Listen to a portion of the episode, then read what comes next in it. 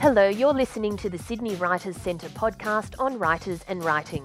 My name is Valerie Koo, and you can find us online at sydneywriterscentre.com.au. We're Australia's leading writing centre, and you'll find a wealth of resources on our website and blog, including interviews with authors, writing tips, and valuable ideas on how to get published. Whether you're interested in writing a novel, short story, or articles for magazines, you'll find information and courses to help you get there. Or if you want to hone your business writing skills, we can help you too. Our presenters are the best in the industry. We hope you enjoy today's podcast.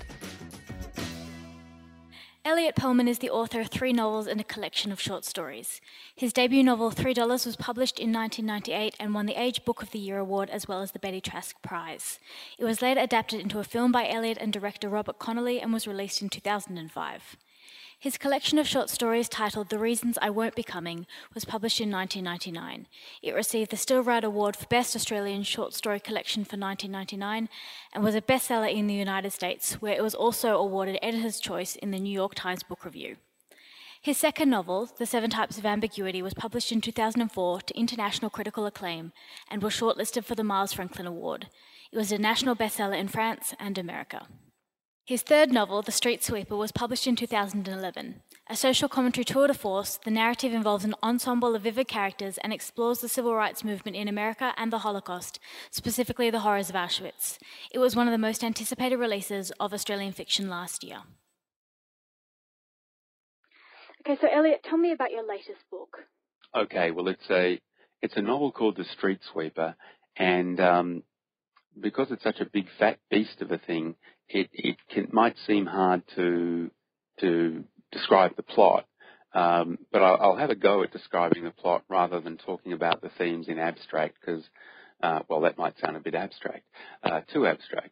So I guess there are two narrative arcs mainly in The Street Sweeper, and the first of them deals with an African-American janitor who has been he served a term of 6 years imprisonment for a crime he didn't commit, and he is desperate to find his daughter, a little girl who is now 8, and he hasn't seen her since she was 2 or 2.5, and he manages, and he thinks he's terribly fortunate, to get chosen to be the first ex-convict in a pilot program at a hospital, a cancer hospital in Manhattan, called Memorial Sloan Kettering Cancer Center, and if he can survive 6 months probation there, he'll get to keep the job with various benefits and entitlements. And if he can do that, he's in a much better position to, from which to find his daughter, but also to try and find a place for him in working class America as opposed to the underclass homeless people, which is what he's terrified of falling into. And on day 4 of his probationary period, he meets an elderly man, a patient who is a Jewish Holocaust survivor and actually a survivor of the Auschwitz-Birkenau death camp. And they end up swapping stories. And it's this exchange of stories that's going to have a profound effect on both of them, but particularly on the African-American janitor whose name is Lamont. Now, that's strand 1. And strand 2 occurs just a few kilometres up the road, slightly to the west, at Columbia University and in the surrounding area of Manhattan called Morningside Heights. And there we find an Australian historian who is untenured. And he's terrified that, with good reason, that he's going to lose his job because he hasn't written anything new for 5 years. And so he's not going to get tenure. And because he's so certain of this professional doom, he unilaterally ends a wonderful romantic relationship with a woman he's been with for years. She's a woman that would like to marry him and have a child with him. And he's so certain that he's going to be unemployed that he thinks he should end the relationship and give her a chance to meet somebody else with better prospects than him and have a child with that person before it's too late. And the area in which he has some expertise, the area of history, is the history of the civil rights movement in the US. And these two narrative arcs are going to come closer and closer together as we weave in and out of the present and the past, going through mid-century Chicago to American labor relations for the meat workers in Chicago, black and white labor relations, black and Jewish relations in the present and in the 20th century, and also to the Holocaust in Europe and pre-Holocaust Europe, and even a little while in Australia. And we go back and forwards in time, and all of this, although it might sound unlikely now, will eventually meet up. The two narrative strands will eventually meet up. Mm-hmm. I mean, often people ask where the idea of a book came from, but that's multiple big ideas. How did those ideas come together into one story for you? Again, I apologise, Rose. Most of my answers, I'll try to make them shorter, but there isn't a really short answer. The beginning of the answer to that very good question is where I was living. I was living in New York, and the first place I lived in New York was immediately opposite Memorial Sloan Kettering Cancer Center in Manhattan. And, you know, we're used to hearing that New York is a microcosm of the world, in that you have pretty much representatives of every kind of people and, you know, nationally, ethnically, racially, educationally, in terms of diverse interests. They're all there in New York. Well, this hospital, Memorial Sloan Kettering Cancer Center, takes up a city block in Manhattan, and it is, in a sense, a microcosm of New York. And because I was living directly across the street from the hospital, which is very far on the east side of Manhattan, and I was living on York Avenue, which is virtually on the East River. And in order to get anywhere west, other than by cab or by walking, you had to take a bus.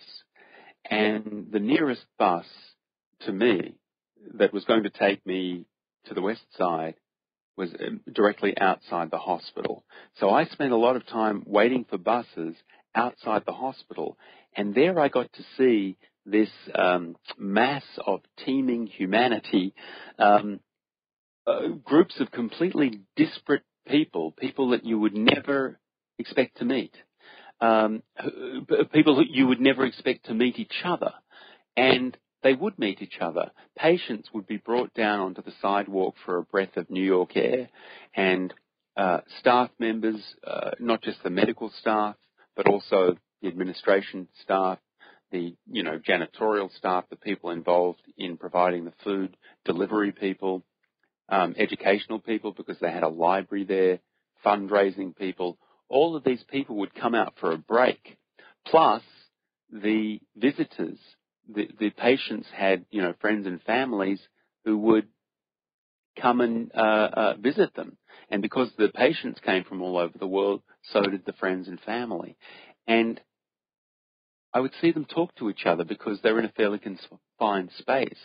And all of them were under some kind of duress, as you can imagine. And there arose one of those, I suppose you would call, tantalizing questions. What if an unlikely friendship were to blossom between two people who should never really statistically have met? And I chose those two people to be Lamont, the African-American ex-con janitor looking for his daughter, and the elderly Jewish Holocaust survivor. And there you see them come together as early as part one of the novel. And that, in a sense, was the starting point for The Street Sweeper. Sure. And did the idea evolve much as you were writing it, or did you go in with the story mapped out and planned? It pretty much I pretty much had it mapped out. One, because it's such a complex story, I felt I needed to. But two, I guess it's, you know, part of my personality to be what? To be anxious and to be anal retentive and to think that this story is going to take me years to write. And look, I mean, I felt pretty much the same way about Seven Types of Ambiguity and really all the stories, maybe even some of the short stories in The Reasons I Won't Be Coming. I need to know the ending before I get too far into them, because there's always a danger. You know, you often hear writers say, well, I created these characters, or somehow the characters found me, and then they led me by the ear to the end of the novel, and really they controlled me, I didn't control them. I think sometimes that's true when you hear authors say that, but a lot of times it probably isn't true. And certainly in my case, I couldn't do that because I'm so terrified that I'd spend years working on the book, and I'd get to the end of the story and realize that there were maybe one or two or possibly three possible endings. And what would I do if none of those endings satisfied me? I'd be horrified because I'd wasted years of my life getting to that position. So in order to try and insure against that eventuality, that possibility, I need to plan it fairly meticulously, and because of the degree, the research that the quantity of research that this book required, I had to plan it really quite carefully, because this book required more research than the previous, all of the previous three books put together. Yeah, I mean, I don't know if all of the copies of The Street Sweeper have it, but my copy of The Street Sweeper comes with a fairly lengthy bibliography, which is unusual in a fiction book. Yeah. Tell me, why is the research so important to you? Look, I think because the novel deals with two such important historical events or phenomena, namely the civil rights movement in the US and the Holocaust in Europe, I felt a tremendous sense of obligation to try to pursue the whole task with all the rigor of a historian. You know, I'm not a historian, but I so wanted to get the facts right in an attempt to, A, do justice to the story, B, do justice to the victims, and C, to either remind readers of things they might have forgotten, or in some cases to tell them things they didn't know at all. And, you know, it's a little bit daunting to take those historical events on yourself, but the way I look at it is that it's hard enough to write anything. You know, it really is. So you may as well write something that's important to you. And the themes of social justice and you know, writing against racism and xenophobia and anti-Semitism are so important to me that I knew sooner or later they would emerge in a book. And, you know, it wasn't until my fourth book that they came out. But I really wanted to get it right. Yeah.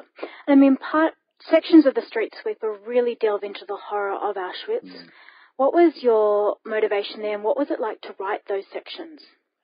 Well, my motivation was really, I think a lot of people, including well-meaning people, and including even well-meaning Jews, children or grandchildren of either survivors or the generation of survivors, all of these people think that they know about the Holocaust because they're saturated. In fact, many people in the Western world are, I don't know, maybe oversaturated in the imagery, the iconography of the Holocaust. They've seen the images of emaciated prisoners in those striped pajama-looking uniforms, and they've seen the emaciated bodies when they're, you know, almost skeletons but just moving, or they've seen the bodies being bulldozed into pits. And it's so horrific that they think that's the Holocaust. It's horrible. I've seen it. I know about it. I don't need to know anymore. Let's move on. In fact, while they are saturated with the imagery, they're completely starved, largely ignorant of the very facts, you know, what really happened. And, you know, for me, I think it's important that people know what happened. I mean, I have a personal reason for that because of my family connection. I'm Jewish, and my grandparents came to Australia in the late 1920s to escape anti-Semitism, and they lost pretty much everyone. And had they not come to Australia, you know, we wouldn't be talking now. And I feel, you know, the personal responsibility to try to tell people what happened. And the other responsibility with respect to the Holocaust is not even as a Jew or as the family member, the descendant of people that perished, but just as a human being, because the Holocaust is really the gold standard of civil rights abuse. And if you know enough about it, then you can be warned of everything else. You know, it acts as a beacon to show us the depths to which our species can go. And then when you come to the civil rights movement, I was brought up to regard the civil rights movement really as a kind of contemporary or modern chapter in the history of the Enlightenment.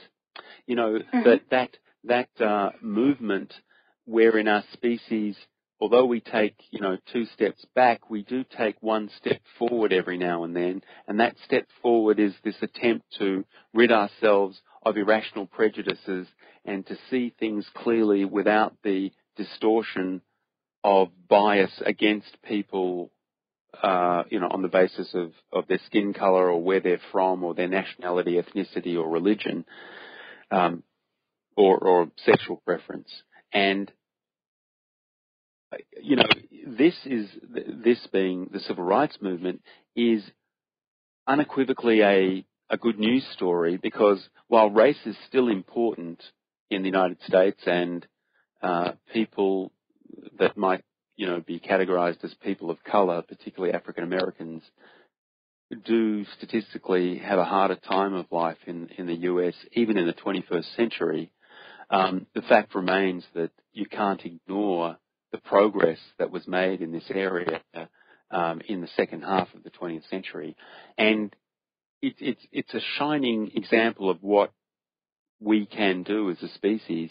When you look at the ingenuity and the tenacity and the bravery of this group of oppressed people and what they're able to achieve initially by changing the law and then by testing the law and, you know, really calling the rest of America to live up to its ideals, it's unequivocally a good story. So particularly because I was living in the US, I thought, okay, maybe it's time for me to try even to tell that story as well. And so that's another long-winded answer, Rose, to your question as to what was my motivation. Second part of your question, if I'm recalling correctly, is how did I do it, or how did I get through it? Yeah, and what was it like to write about Auschwitz? Yeah. It was difficult, but I was... You know, it's emotionally difficult, and you have to marshal the information. I interviewed a lot of people, a lot of survivors, and I read a hell of a lot. And I went to Auschwitz 6 times in order to,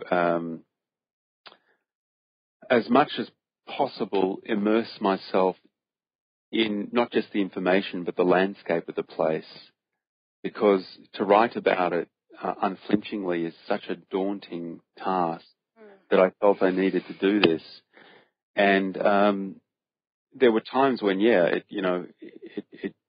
would grind me down, but then I would think, I have no right to be, self-indulgent about it. When I think of the people that were there, I have to suck this up and do my job and tell the truth about what happened. And that's how I got myself through it with, kind of with self-loathing that, how dare I be so weak to flinch when this is nothing compared to what the victims experienced. I think that's yeah, sure. how I got through it. Yeah. I mean, all of your books tackle big social issues, and you mentioned that sooner or later you knew you were going to tackle the idea of racism and social inequality. Mm.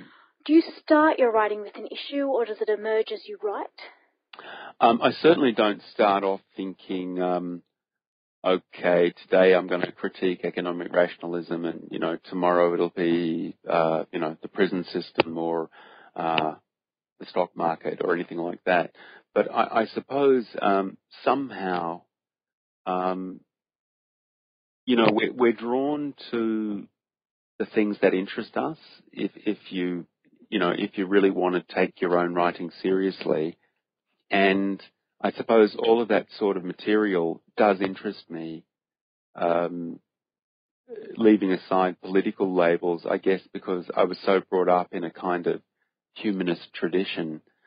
And so, it's not necessarily something I mean to do, but it is something I tend to do in the same way as, you're probably unlikely to read a description of a sunset in any of my books, but you will get, the emotional states of people in situations of duress, and those situations of duress, while they could be caused by, romantic hardship, they could easily also be caused by socioeconomic difficulties or one kind of injustice or another. Sure.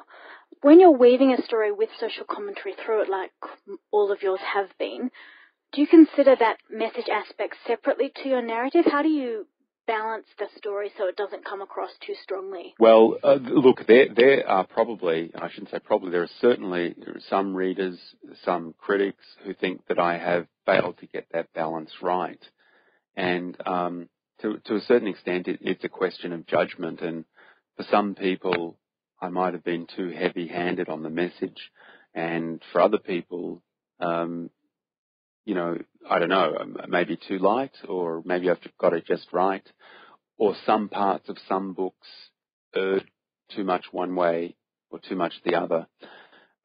It's definitely something I'm aware of, because for all that I have these various beliefs, the story has to come first. I strongly feel that, because, you might even agree with my views before you pick up the book. But if I hit you over the head with it, you're going to have a sore head and you're not going to like it. Yeah. Also, if I can't get you to turn the pages, then, I could have the most beautiful ethical message, but it's going to be completely wasted because you don't want to read it. I don't think that for literature to be great, it has to have a social message by any means. But I think that when it does, it's no bad thing. And it might well be,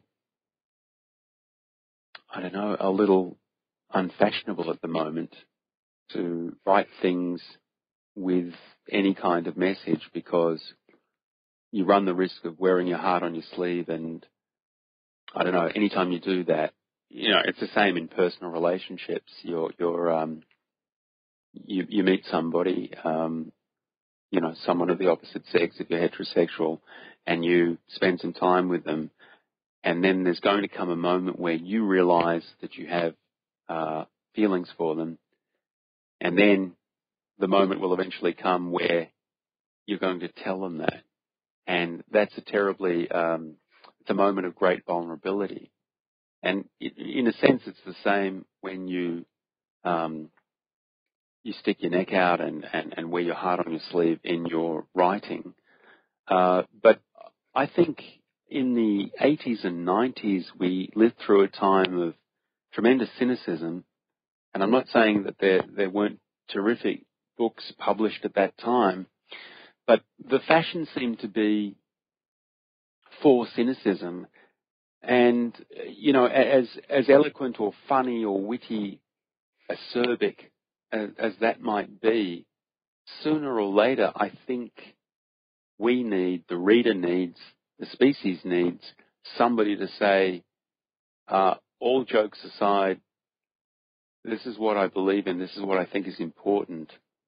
And it might not change the view of any one reader, any one person, but at least it has the chance of making the reader feel less alone in his or her beliefs, even if they're nascent, unarticulated beliefs.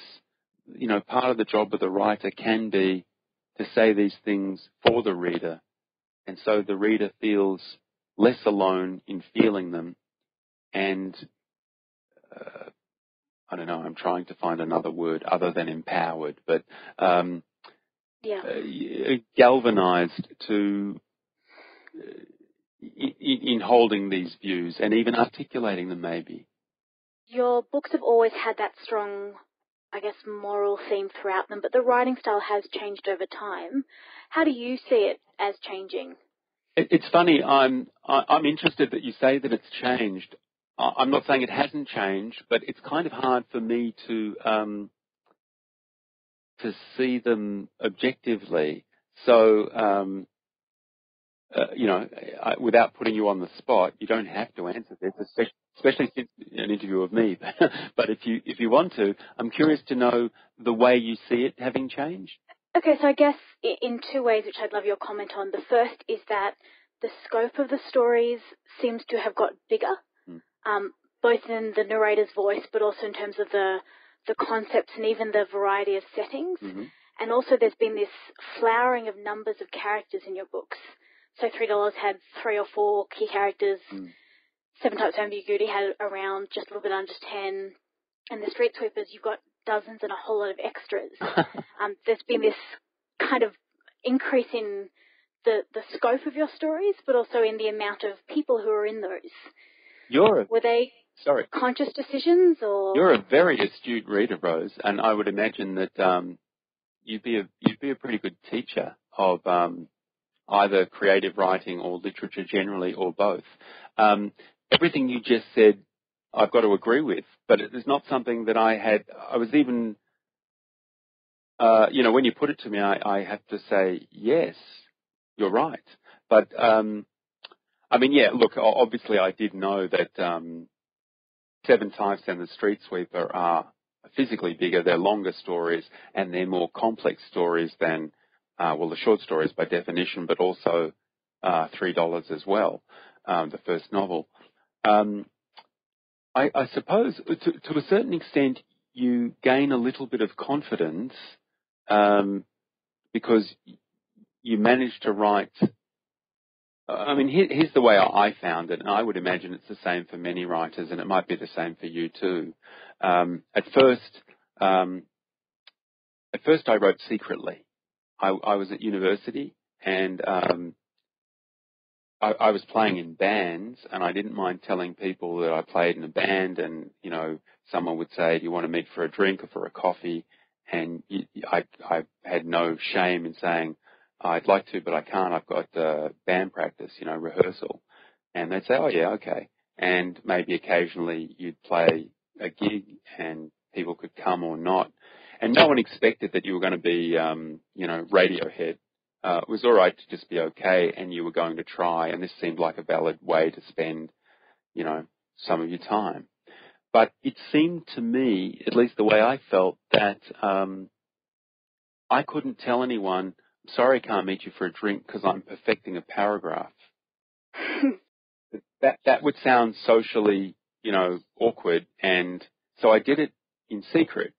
And so I went from that position, you know, being really quite a serious reader in the sense of somebody that took great interest in what I was reading and how it was written and constructed, and tried to look back on, you know, if I got moved, okay, how did he or she do that? you know, and going from that position to somebody that secretly in a room tries doing a little bit of it themselves, and then you get a story published here or there and you think, well, maybe I'm on the right track. And then you get your first novel published and they don't ignore it and you get asked to write more. And your confidence builds and you think, I wonder how far I can take this. And then you think, well, I don't know how long this can go on. You know, I have another... I'm a lawyer by training, and I practice as a barrister. I have practiced as a barrister. And you're always worried. Anything you do in the arts is precarious, and you wonder, how far can I take this? Can I make this my career for the rest of my life and support myself this way, or will I be stopped? And, you know, while I've been fortunate enough to keep going, I thought, well, maybe I can get a little more ambitious and tackle some themes and issues that are very important to me. And in that respect, you start to plan a wider canvas, if you like. So in that respect, I guess, yeah, to a certain extent, it has to be conscious, but it's not conscious in the sense of, you know, now I will... You know, my next book could well be... physically smaller and about, you know, something quite, quite finite and quite, you know, well, I hope it's important, but, you know, not anything necessarily on such a grand scale as The Street Sweeper or even as Seven Types of Ambiguity. I think it's more, you know, I wonder if you feel like this, because I happen to know that you're in the middle of writing something. Something catches you, and I don't know, it's like a piece of music or the taste of something, and you think, that's it. That's what I want to write about. Do you find that? Yeah. I mean, I wonder how much of a role do your characters play in that moment for you, because they're often quite distinct and quite complex. Do you plan those out before you start writing, or do they emerge on the page as well? Some of them emerge a little bit on the page. I think what happens is that I plan the plot, and many of the characters sort of appear at that stage, and many of them get fleshed out in the writing, but, you know, they can't take me off on a, you know, it's not like one of them's going to suddenly become an astronaut and take me into outer space when I planned that they're a teacher, you know. So I don't let them rule me to that extent. But in the writing, sometimes layers of their personality get developed and shaped and moulded. But there are certain characters, I don't know, for example, Simon in Seven Types of Ambiguity. I just knew him right from the beginning. I think before I'd written the first word, I could see him as a, you know, I saw him, and I don't know how the reader sees him, as a kind of complex, flawed, but very romantic, you know, capital R romantic, as well as small r. I mean, he's romantic with when he's in love with somebody, but also he's so idealistic that he's bound to get hurt, and he's bound to therefore become somewhat cynical. And so you've got this cocktail in one person of romance, idealism, cynicism, quite high intelligence, all crashing into the realities of life, a life that is not going well at all for him. And he's going to be in some kind of situation of extremis. And when you get all of that emerging in your mind before you've even written, you know, the first word, you have a pretty good idea of how the character's going to be. So, I mean, that's an example of a character that seemed rather well-formed before I'd started writing the book. But then there are other characters that emerge. They become much more fully formed and fleshed out in the writing. Mm-hmm. Sure, and I mean, this is just a guess, but based on reading your books, how do you find the writing of your dialogue? Is it something that you particularly enjoy doing? I do, actually, yes. Thank you for talking about that.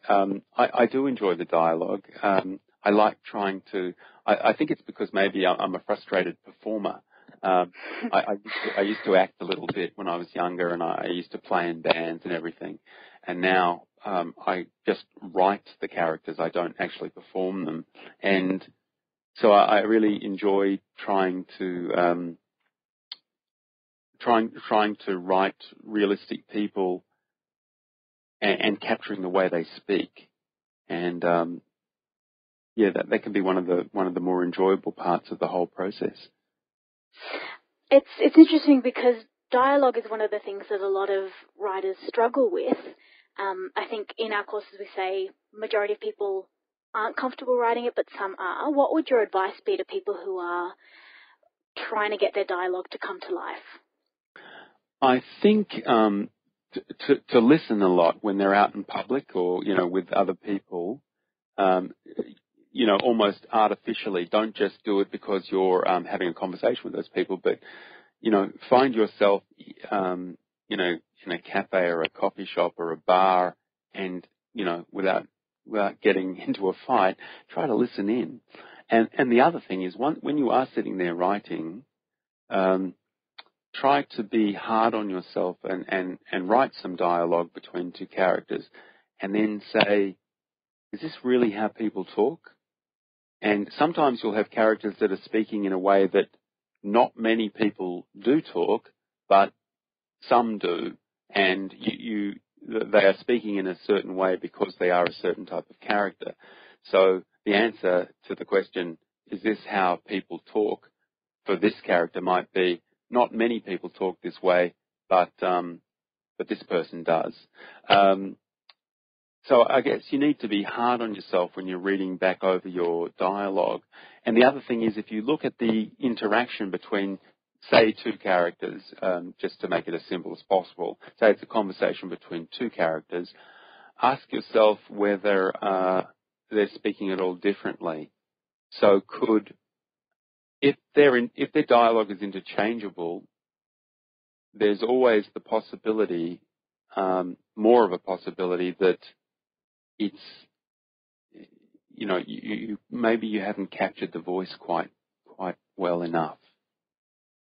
It's hard to give hard and fast rules about this because it's a craft and it's quite a delicate thing. I wish I could just say the answer is 7, and you always, you know, program a 7 in there and it'll work. But, you know, it's always a matter of judgment. And really you want to have the best ear possible. And to a certain extent, some of us are born, you know, maybe, for example, more musically gifted than others. But you can maximize your own capacities as a writer of dialogue by, A, doing it a lot, and B, listening to as many different kinds of people as you can, and C, finally, once you have written some dialogue, being quite hard on yourself in your assessment of it. You spoke before about you know where the ending is of the story. All of your stories end in, without giving anything away, end in finished but still open-ended places. How and when do you choose to end that story? Well, I probably choose the way I end it around the time I'm planning the whole thing. And then that gets back to something we talked about before, where I feel like I need to know the way it's going to end in order to have the confidence that it's worth all the effort I'm putting into it. As to why they end that particular way, I think life's like that, actually. Most of our lives don't end up with an unambiguously terrible thing or fabulous thing happening. Personally, I like to offer the reader some hope, but I don't want to make it unrealistic. So you're looking to offer hope within the bounds of verisimilitude, you know, within the bounds of a reality that the reader would perceive as true to his or her experience of life. So that sort of, I guess, as close as I come to having some sort of philosophy on that. Sure. I know that you're out promoting The Street Sweeper at the moment, but are you working on your next book? No, look, I really... I was up at 2:30 in the morning doing an interview with America. So I suffer insomnia anyway at the moment, and I've just come back from Western Australia, and in a couple of days I go to Adelaide for about 30 hours, and the following morning I go to the UK. So I really don't have time to do anything more than perhaps make notes about the things I'd like to work on next. But it's exciting to know that time will be coming. And do you have a time when you're going to sit down and work out what the next idea you're going to write is, or are you going to let that just evolve as it needs to? Well, I've got certain things that are competing for my attention, and it's kind of nice that way because, you know, you don't feel fully committed to any one idea yet, and they sort of dance before your eyes and say, choose me. But probably the thing I'll work on soonest, as soon as I get a chance, is... in a sense, something that's quite new to me, and it's something collaborative. I'm working on a pilot for a comedy television program for a group of musicians called Michelangelo and the Black Sea Gentlemen, and they're tremendously talented guys and very funny. And I saw them perform live several years ago, having heard their music. Without seeing them. And having seen them live, I was convinced that these guys are characters in search of a story. And, to cut a long story short, we have agreed that I will be the person that tries to tell their story in a humorous fashion.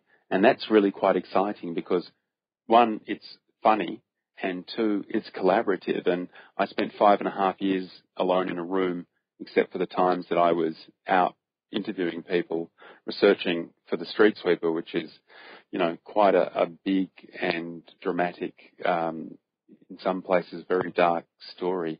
So it would be a lot of fun to be working on something that's collaborative and funny with some really talented people.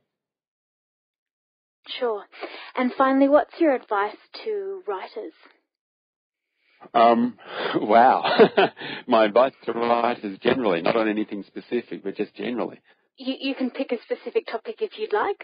Well, you know what I say, and this is not said flippantly.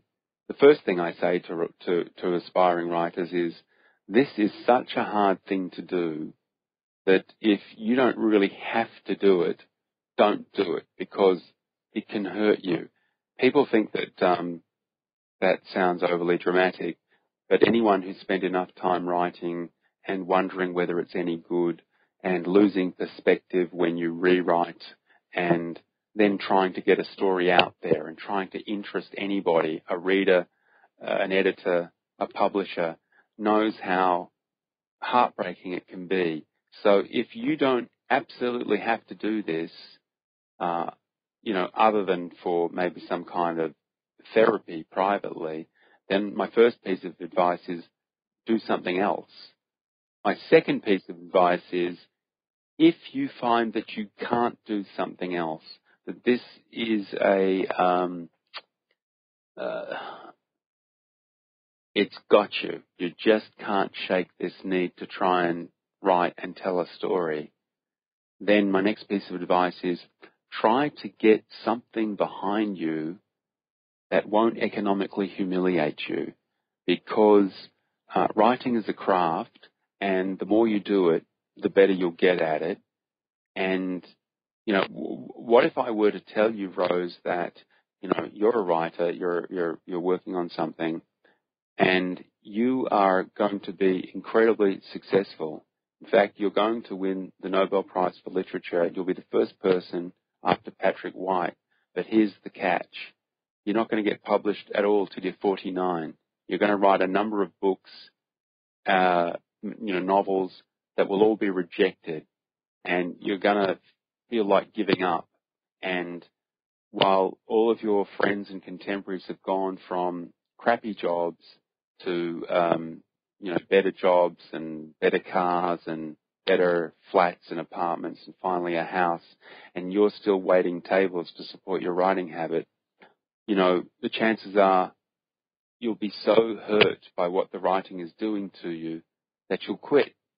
And then you've robbed yourself and the world of those novels that are going to win you the Nobel Prize. So if you can get something behind you and find a way to coexist between the writing world and everybody else's world, you've got more of a chance of being successful because you'll be able to keep going longer without being burned by the whole process. So that's my other piece of general advice. Thank you. That's wonderful. And on that note, thank you so much for joining us today, Elliot. Oh, my absolute pleasure. Thank you for your wonderful questions. You've been listening to the Sydney Writers' Centre podcast on writers and writing. My name's Valerie Koo. You can find us online, including details about our courses, seminars and online learning, as well as information on our regular competitions where you can win books, movie tickets and literary experiences at www.sydneywriterscentre.com.au, or visit me on my personal website, www.valeriekoo.com. That's Valerie Koo, Khoo.com. Thank you for listening.